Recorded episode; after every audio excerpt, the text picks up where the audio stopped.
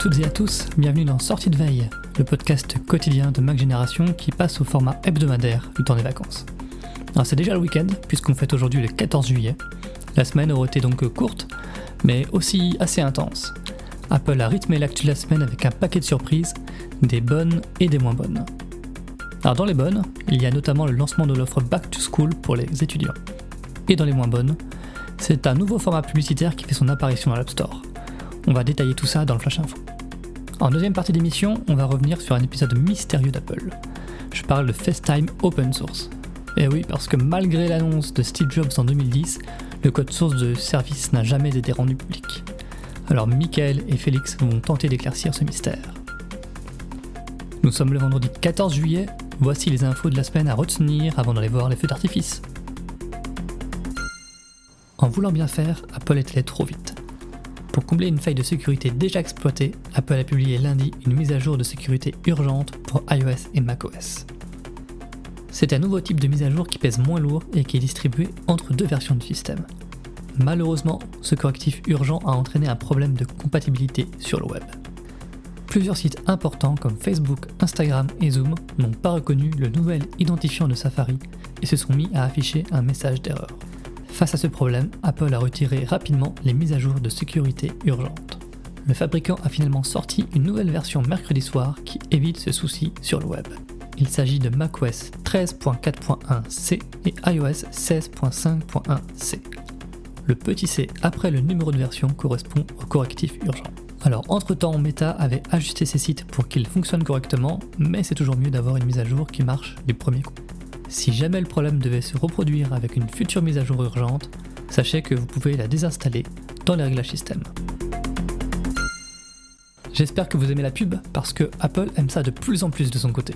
Depuis cette semaine, un nouveau type de pub a fait son apparition dans l'App Store. Sur la page d'accueil de la boutique, juste en dessous de la sélection du jour, vous pouvez voir un bandeau de pub pour une application iOS. Alors comme les autres réclames sur l'App Store, cette pub peut être personnalisée selon quelques infos personnelles, comme votre âge, votre sexe ou les apps que vous avez déjà téléchargées. Petite astuce, pour voir les données personnelles utilisées, appuyez sur le bouton « Annonce ». C'est pas facile, faut bien viser. On peut préciser que ce nouveau bandeau publicitaire n'est pas une pub supplémentaire. Il remplace en fait un ancien format qui prenait plus de place et qui nécessitait de faire défiler la page d'accueil pour être vu en entier. Autrement dit, le nouveau bandeau est plus petit, mais plus visible et donc plus efficace. Et c'est tout ce qui compte pour la pub.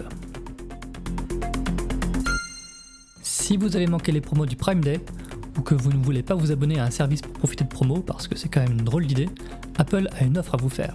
L'opération Back to School vient en effet d'être lancée en Europe.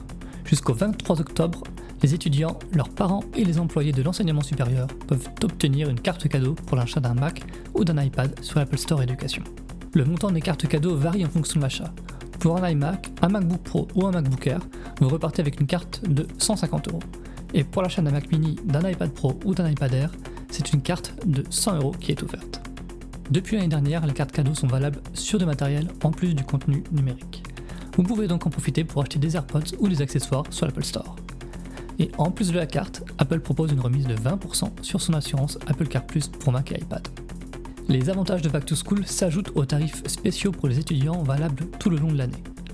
Le MacBook Air 13 pouces coûte par exemple 1079 € au lieu de 1199 €. Alors pour bénéficier de tout ça, vous devez vous connecter sur l'Apple Store Education avec votre compte Unidays.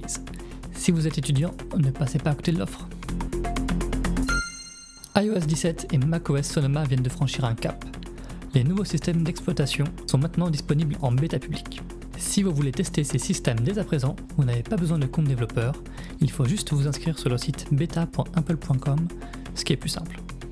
Comme il s'agit de bêta, il y a évidemment toujours des bugs et des nouvelles fonctions qui sont inachevées. C'est la raison pour laquelle vous devez absolument sauvegarder votre appareil avant l'installation. Vous trouverez aussi une application nommée Évaluation qui vous permettra de remonter les bugs à Apple, parce que les bêtas, ça sert à ça.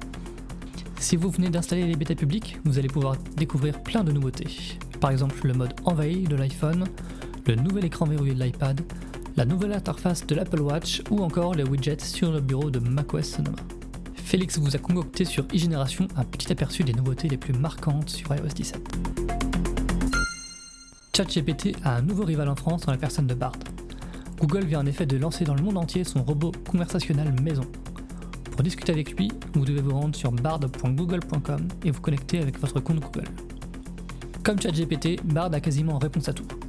Vous pouvez lui demander d'inventer une chanson sur la gastronomie française, de vous aider à coder ou encore d'écrire une lettre de motivation à votre place, et il s'exécutera.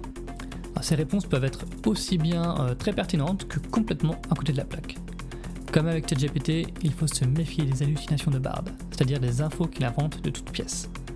Le service a plusieurs caractéristiques intéressantes, comme le fait de fournir à chaque fois 3 propositions différentes et de pouvoir sonder le web pour trouver des infos récentes.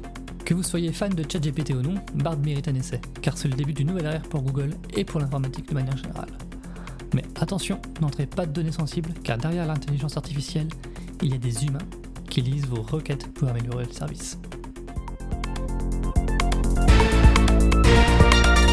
FaceTime fait partie de notre vie de tous les jours, et encore plus après la pandémie et la nécessité de se tenir à bonne distance les uns des autres. Mais même si cette fonction d'appel vidéo nous paraît aujourd'hui complètement banale, elle concrétise avec quelques années d'avance les systèmes de visioconférence portatifs qu'on a pu voir dans tous les films de science-fiction. Et Apple aurait même pu aller encore plus loin avec FaceTime en ouvrant tout en grand les portes de la fonction. Elle aurait pu devenir open source tout simplement. Steve Jobs l'avait promis, mais ça n'est jamais arrivé. Avec Félix, on va essayer de vous expliquer pourquoi. Salut Félix! Salut Mickaël! Alors en 2010, Steve Jobs a présenté FaceTime durant la WWDC, c'était en même temps que le lancement de l'iPhone 4 à l'époque, et évidemment, ça a fait son petit effet. Alors oui, il faut quand même rappeler qu'à l'origine, FaceTime était limité aux iPhone 4 et qu'il fallait être en Wi-Fi. Depuis, les choses ont pas mal changé avec la compatibilité de l'iPad et au Mac.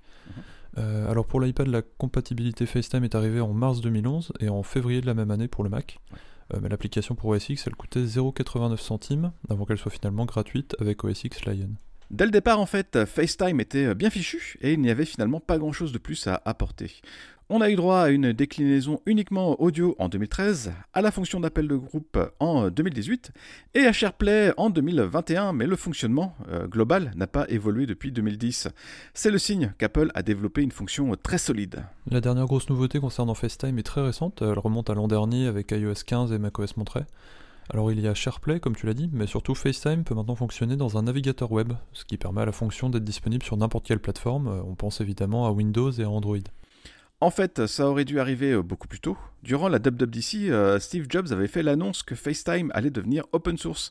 Le patron d'Apple avait même dit qu'il allait frapper à la porte de tous les groupes chargés des standards pour ouvrir FaceTime, mais ça n'est jamais arrivé. We're going to take it all the way. We're going to the standards bodies starting tomorrow. And we're going to make FaceTime an open industry standard. C'est effectivement la grande anomalie de FaceTime, et depuis 2010, c'est le silence radio sur le sujet. Apple n'est jamais officiellement revenu dessus. Heureusement, on en sait un peu plus sur ce qui s'est passé. En 2015, on a en effet appris que l'idée d'ouvrir FaceTime vient directement de Steve Jobs durant les répétitions de la WWDC 2010. Le truc, c'est qu'il n'en a pas du tout parlé aux ingénieurs d'Apple, ni même au département juridique de la boîte. Et mine de rien, c'est une étape cruciale quand on veut passer quelque chose en open source, en particulier pour une fonction qui repose sur tout un tas d'autres technologies. Et voilà, en fait cette idée de protocole ouvert FaceTime, c'est un coup de tête de Steve Jobs et après, il a fallu se débrouiller avec. Mais vu la complexité des technologies nécessaires pour faire fonctionner FaceTime, et surtout des brevets, ça n'est jamais arrivé. D'ailleurs, à un moment, Apple a modifié l'infrastructure de FaceTime pour des raisons légales, ce qui a rendu au passage FaceTime moins performant.